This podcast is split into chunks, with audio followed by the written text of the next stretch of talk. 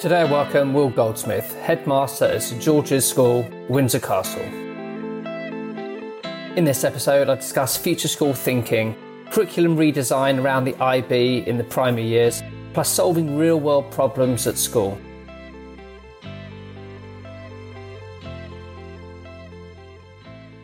I want to talk about you and I want to talk about St George's School. St George's is actually attached to Windsor Castle, so you share a site with the Queen does having such a famous neighbour have its benefits and does she pop in?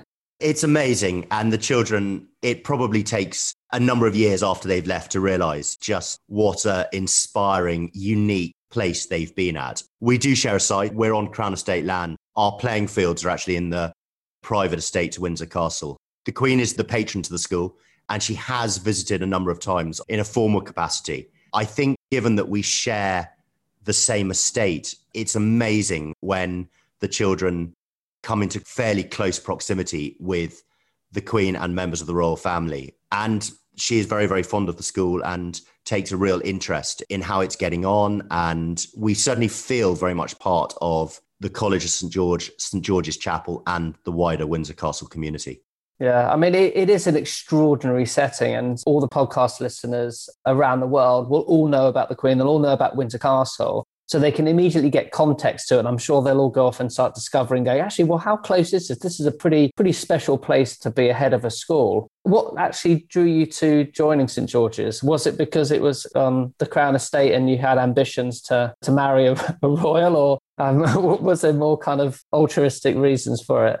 It wasn't the former at all. It was, I read music at university and I love music. And St George's is a choir school to St George's Chapel and Windsor Castle and, and has always had that rich musical heritage. I came from a very different school up in Scotland in St Andrews, where I ran a junior school there. I think the the real attraction to throwing my hat in the ring here was was that added dimension of being a choir school, going back 750 years or so of continuous education in an area where there was a real appetite to do something different. And the job spec did mention curriculum development and someone who was really interested in the learning and teaching. And having done that at St. Leonard's up in Fife, that was a real attraction.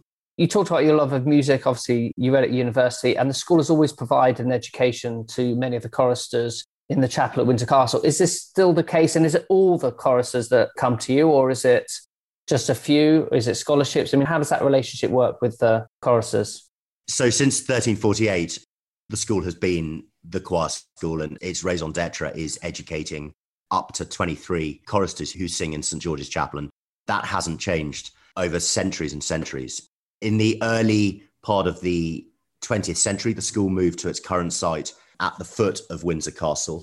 And through the 20th century, the school expanded and started to admit pupils who were not choristers and then day children and then a pre-prep in the 1980s.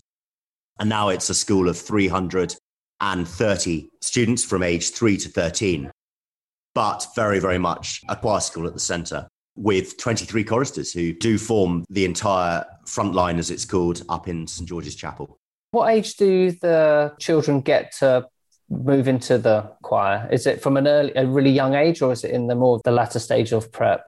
It's from year four. So when the children are eight, they can audition either children who are currently here or children who are new to the school and specifically want to go down the chorister route. They are auditioned and then join the choir for five years. I actually discovered I was playing hockey with someone because we're obviously not too far from you. And actually, someone I was playing hockey with later this season was an old boy of your school and actually was in the choir. Yeah, I was fascinated just because of the history to your school. And then I just happened to be playing with this guy for the first time. And he kind of, you know, you end up talking about the history, where you've come from, why have you come across here? And then it was Windsor. Yeah, and he had a great time. He said it, it was pretty spectacular being at the school. Great advert for uh, choristerships, someone who plays sport and has been able to enjoy a range of other things as well as their, their music. I want to talk about your strategic future school vision for St George's, which encompasses four key elements transformational learning, well-being, the mind and body, music and the creative arts, and the community, you know, Windsor Castle and beyond. How did you land on those four areas and why are they more important? I'm going to start with the most important, and that's well-being. at a very basic level, happy children learn, happy children succeed. And I think absolutely nothing comes close, not even maths and English, which I think as a UK education system, we are far too obsessed with the output on those two subjects. Perhaps come on to that later. I think the well-being of children and young people and their their happiness, their sense of authenticity and their sense of individuality and purpose is so so important. I think we take children in the early years foundation stage who are curious, who are individuals, who are quirky, who are not afraid to relate to themselves and others and have a really strong understanding as part of that framework of where they are in the wider world and between their classmates and how they relate to one another. And then we seem to narrow that right down and then churn out a certain type of child, either at the end of it, year six, or in some of the independent schools, the end of year eight, and then certainly at 16 and 18. We know the horrific statistics at the moment of young people who self harm. I heard last week from a local GP that a referral through the private healthcare system for mental health services is three months, unless you are at crisis point for a young person. In the NHS, that is now well over a year. And I firmly believe through societal pressure, obviously social media playing a part in that. And I think this sense of children losing that authenticity, being processed through a system where we are obsessed with output and conformity, I think the well being and developing that sense of well being, that sense of resilience, but in the right way from a really young age is crucial. That comes from culture of a school. It comes from that really important holistic element. It comes from understanding of mental health from everyone who works in the school. It comes with education with parents. And so that was the obvious starting place for us. And everything else is filtered from that. In terms of the inspirational learning and teaching, I've come from the International Baccalaureate. And I think once part of the IB, I think you join that and become very evangelical about it. And I certainly have. And I believe that it is just the most wonderful way of learning, being able to learn, unlearn, relearn, and think critically, but develop this lifelong love of learning from a really young age is just great. And I'm delighted that's the way we've gone as a school. Music and the performing arts are transformational. I believe that LAMDA, every child should participate in LAMDA or the equivalent to get up on stage and to be able literally find your voice can be transformational. I've seen some of the quietest and shyest children, and that's not a not an issue at all. Aged eight and nine, find their voice and just get up on stage, deliver a speech or a poem or a piece of Shakespeare or something, and just come alive. And the same for music not every child learns a musical instrument here. Not every child sings in a choir, but they're exposed to music on an everyday basis here. And I think that power of the arts, if there's one thing the UK education system must never do, which it is doing, is shrink the arts because that those subjects are as important. I mean, you talk about the arts. I mean, the government actually slashed arts investment to higher by 50% this last 12 months, which is unbelievable and so short sighted. It's the biggest sector that's been affected by the pandemic. And yet, all we've done is just put more fuel on the fire and go, well, okay, well, we're going to withdraw funding because, you know, we're going to siphon it different ways. And I, am with you on the arts. I just think it's completely underinvested. I just don't think we focus on it strong enough. We like the three R's and we want to come out with maths and English and some sciences. And we're not all wired that way. I've got four kids and I tell you, you know, they're all arts based and it's just that's the way and you talked about finding their voice you know you want your child to thrive to find a spark that's going to ignite a passion for life only by challenging curriculum challenging the way that you teach. Can you get there? Otherwise you do just become a cookie cutter education to an off the peg secondary school and all they're going to do is carry on that horrific process. So they go off and they don't come out happy they don't come out confident and they don't come out well. Those are really crucial things you've got to get right at the prep school because I think Sir Ken Robinson, you know, he was always talking about curiosity, and creativity, and we just teach it out of our kids. Art is embedded in what you do. And as you say, it's not every child, it's not meant to be brilliant at everything, but you need to explore it because we are all very creative. It's a very human thing to be. I want to talk about St. George's Windsor. You touched on the IB, the International Baccalaureate, because you know you're on an exciting journey as the first standalone UK prep school to become an IB World School, you know, offering the primary years program. Can you tell us about how this came about I've wanted to do it here from the moment I first looked around St. George's. And the real opportunity came after the first lockdown in June last year, where I saw I had a unique opportunity, as so many heads did, to have a real helicopter view of how our children were learning remotely. And it was a great opportunity. Ironically, probably see more than I would do with the children physically in school. And I saw how many of them were able to start thinking for themselves and think creatively, as you've just touched on, and start to ask more questions than answering questions. And that's the key. As Tony Wiggins said, the Harvard professor, he said, we've got to change that. At the moment, it's all about answering the right questions. And so children just become sponges, take in knowledge, and then just learn how to answer the right question, not develop the art of asking the right questions. And that's what we need in the world. So I saw this and I got really, really excited and said to the Board of Governors here look, there's one curriculum for us, there's one thing the students need, and that's the IB. A curriculum where, of course, you know, knowledge is still important. No educator wants to dumb down standards. Of course, we don't. But alongside that knowledge is the ability to develop really deep research, questioning skills, communication skills, a real understanding, a conceptualized understanding. That's what the IB stands out from any other curriculum is that it's concept based, it's not topic based.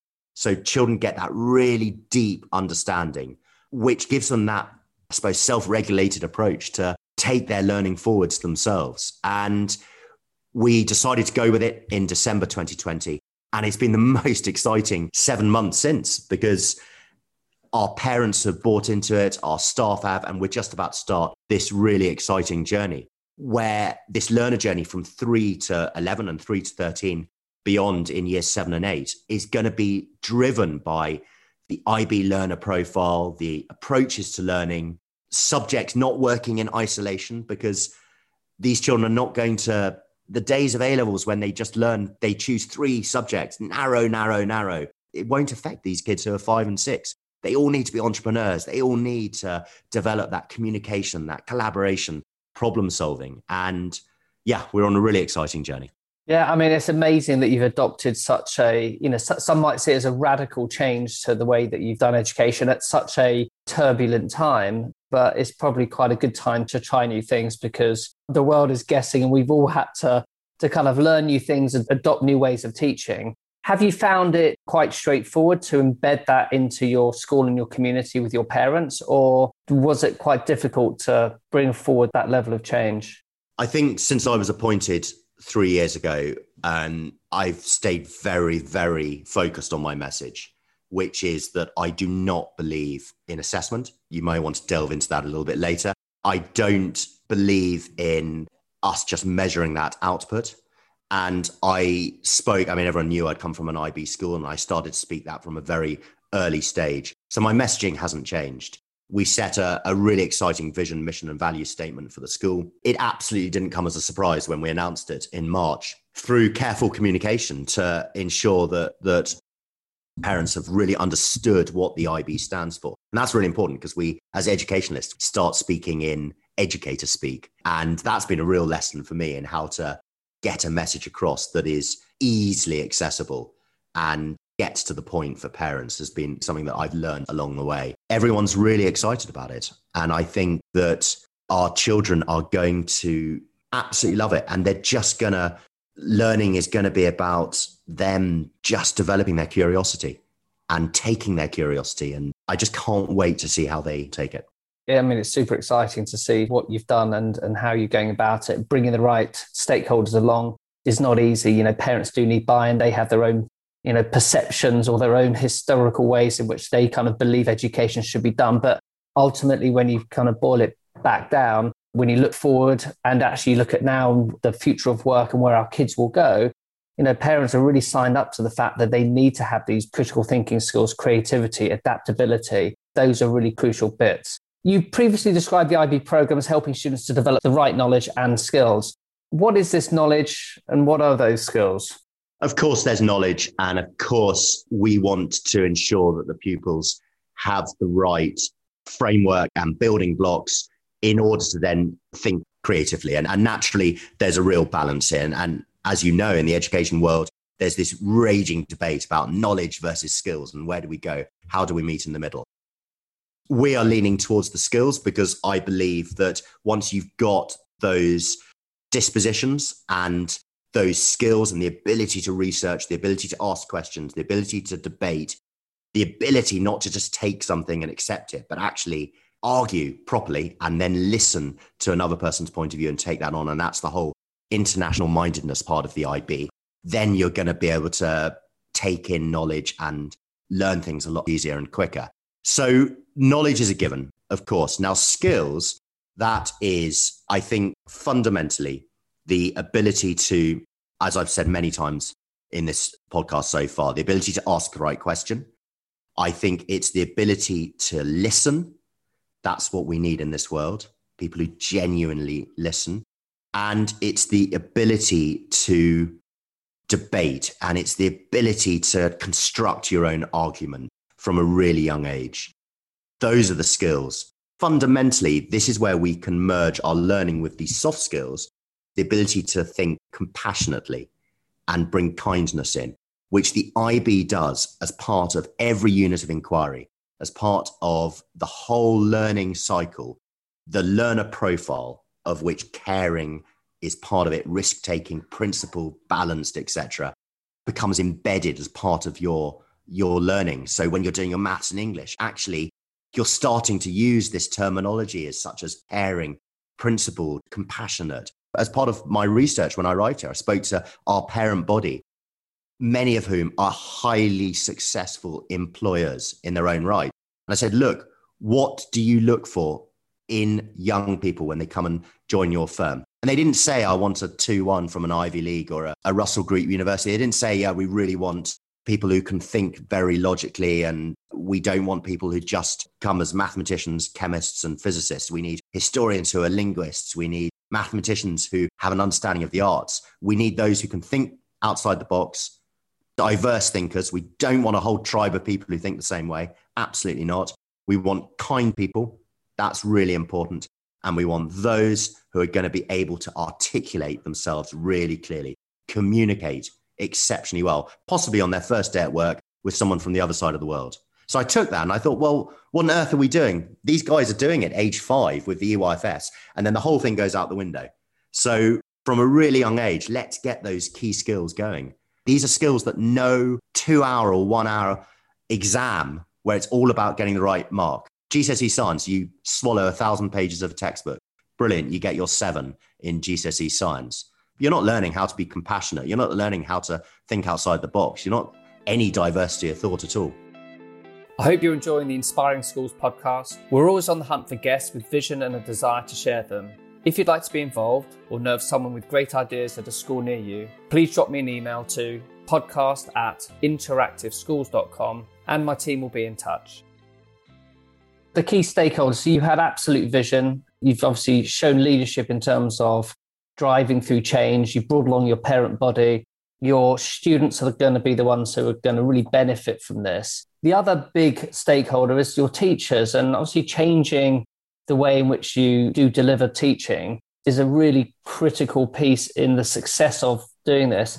How did that work out for you? Did the teachers really grab it quick? Did you have to recruit really new teachers? I mean, the people piece is, uh, is, is a crucial piece of the success. It is so important to bring your staff along with you. And they've seen it coming. It's come as no surprise to anyone when I announced the International Baccalaureate. And I said straight away, I said, look, this is not for everyone. This is the way we're going as a school. I'm going to be crystal clear in our vision. This is why I think it is crucial for every single child here to follow this route of learning. This is where it's going to be really impactful for them. And this is how it's going to be exciting for you. You're going to have IB experience as a teacher, which is amazing for your own professional development and career. You are going to stop working in isolation. We are going to have this one collaborative staff room where you're in and out of each other's classrooms, where you are suddenly taking a real interest and reflecting on what the music team are doing, what the humanities, which are now called individuals and societies faculty, are doing. We're going to stop this sort of subjects working in isolation to one another. And there's real, real excitement. I think teachers realize that the world has changed. This is not a case where you get out your scheme of work from last year and you just repeat it. Every year is different because it's child led. You're never quite sure where your unit of inquiry, where your learning is going to go. So I have a team who are incredibly excited about the journey from September. We've been on a big recruitment drive this year for teachers. And the first thing they do when they sit down in my study is they say, look, we are so excited about the vision of the school and the international baccalaureate. I think deep down, we all know the flaws of the education system.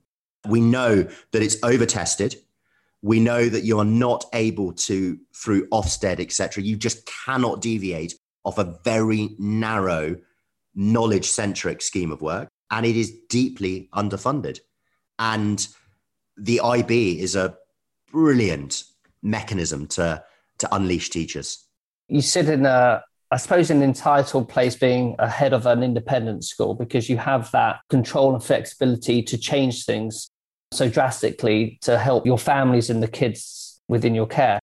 What about the rest of education? Do we not have a purpose to support state education, other primary education? You're very passionate about this. What do you think we should be doing or can do from the independent side to be able to drive this as an approach that maybe can be adopted in the state side?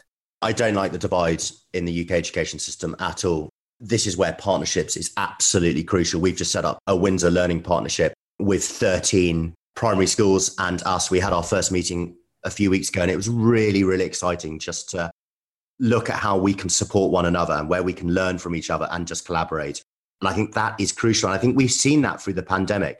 On Monday, the 20th of March, 2020, it was no longer the case of schools working in isolation to one another, heads working in isolation, and the sector working in isolation. We came together, I felt, as one education sector. And I know I speak on behalf of the independent sector that we, we want this partnership. We are absolutely keen as anything not to pretend that we are doing anything that is better or more sophisticated in any way. But we see the need for real reform across the whole UK education system. And I think we need to work together on that. Absolutely crucial. It's really exciting. The IB has an academy chain in the east of England that has set up the PYP. I think that's 15 schools, including a, a special needs school that's going to be running the PYP from age three up to 18. And it just shows that what we can do with imagination and great leadership across the sector. And there are some really exciting initiatives springing up and movements. And I was at the Forum for the Future of Education a couple of weeks ago, where I was in a breakout room with three exceptional and passionate primary head teachers who are just longing to break free of the system. I think change can come from within. And I think we all really, really feel it. And we all want to be part of that because I do not want to just look after 330 children in my own school. We all have a responsibility to get the education system back on its feet, make any changes necessary for the good of every single child in this country.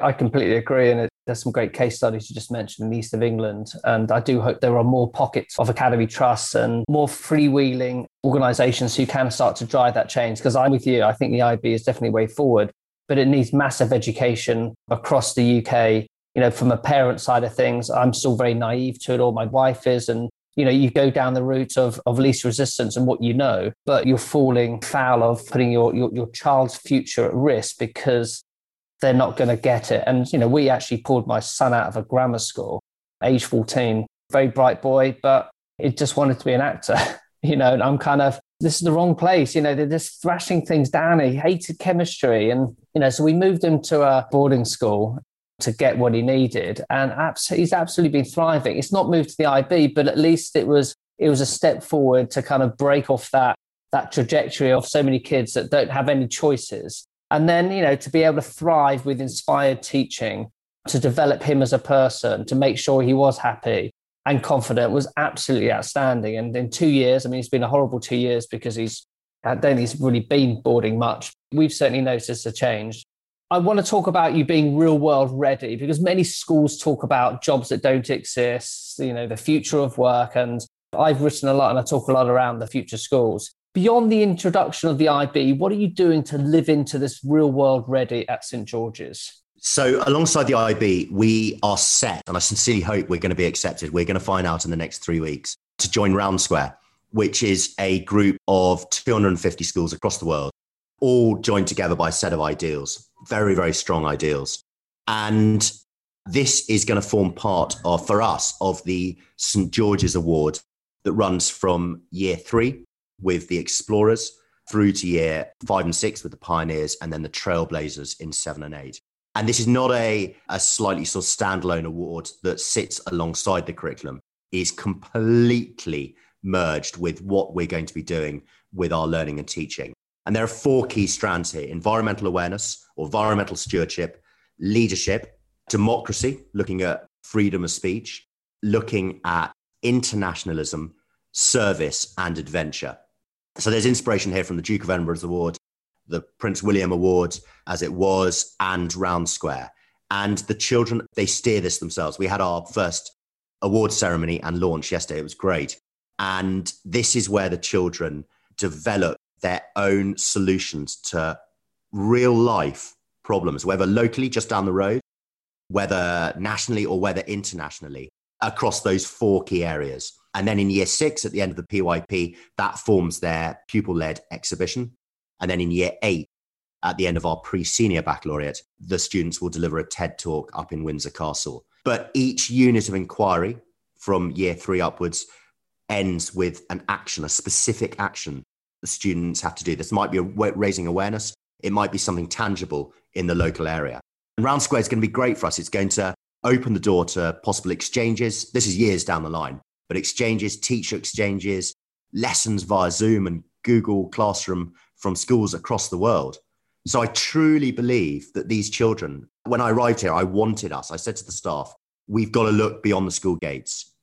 We have got to take St. George's outside and we have got to bring the very best of education to us. In July 2022, we got the Green School in Bali doing an online project with us for a week, which is great. I mean, there's one school I long to run is a green school up in Scotland. That's going to be really exciting. So everything we do, we've got real world ready right at our heart of our agenda from the very youngest children right up to year eight. And we feel that they're going to develop so many experiences and lived experiences and awareness of what's going on outside Windsor.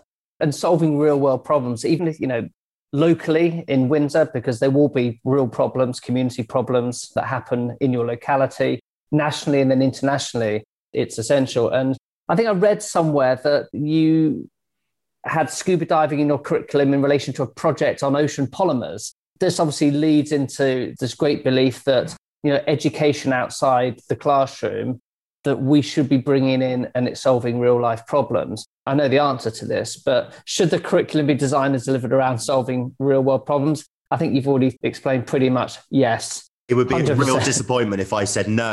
Education needs to happen in straight desks within the four walls of a classroom. No, I believe every experience for children needs to be memorable and getting children outside, learning outside the classroom. One of the big things that COVID has ensured we have to do, getting children outside rather than into unventilated classrooms. Absolutely. As many links, grab every single link you possibly can, grab those connections and connect your learning and your schemes of work, hopefully very diverse syllabi and all that sort of stuff to what's going on currently in the world. Thank you for your time, Will. Inspired, really. Fantastic to chat to you. Thanks ever so much. You can connect with me on Twitter, Instagram, and via LinkedIn. Remember, keep inspiring schools. We need more future school thinking now.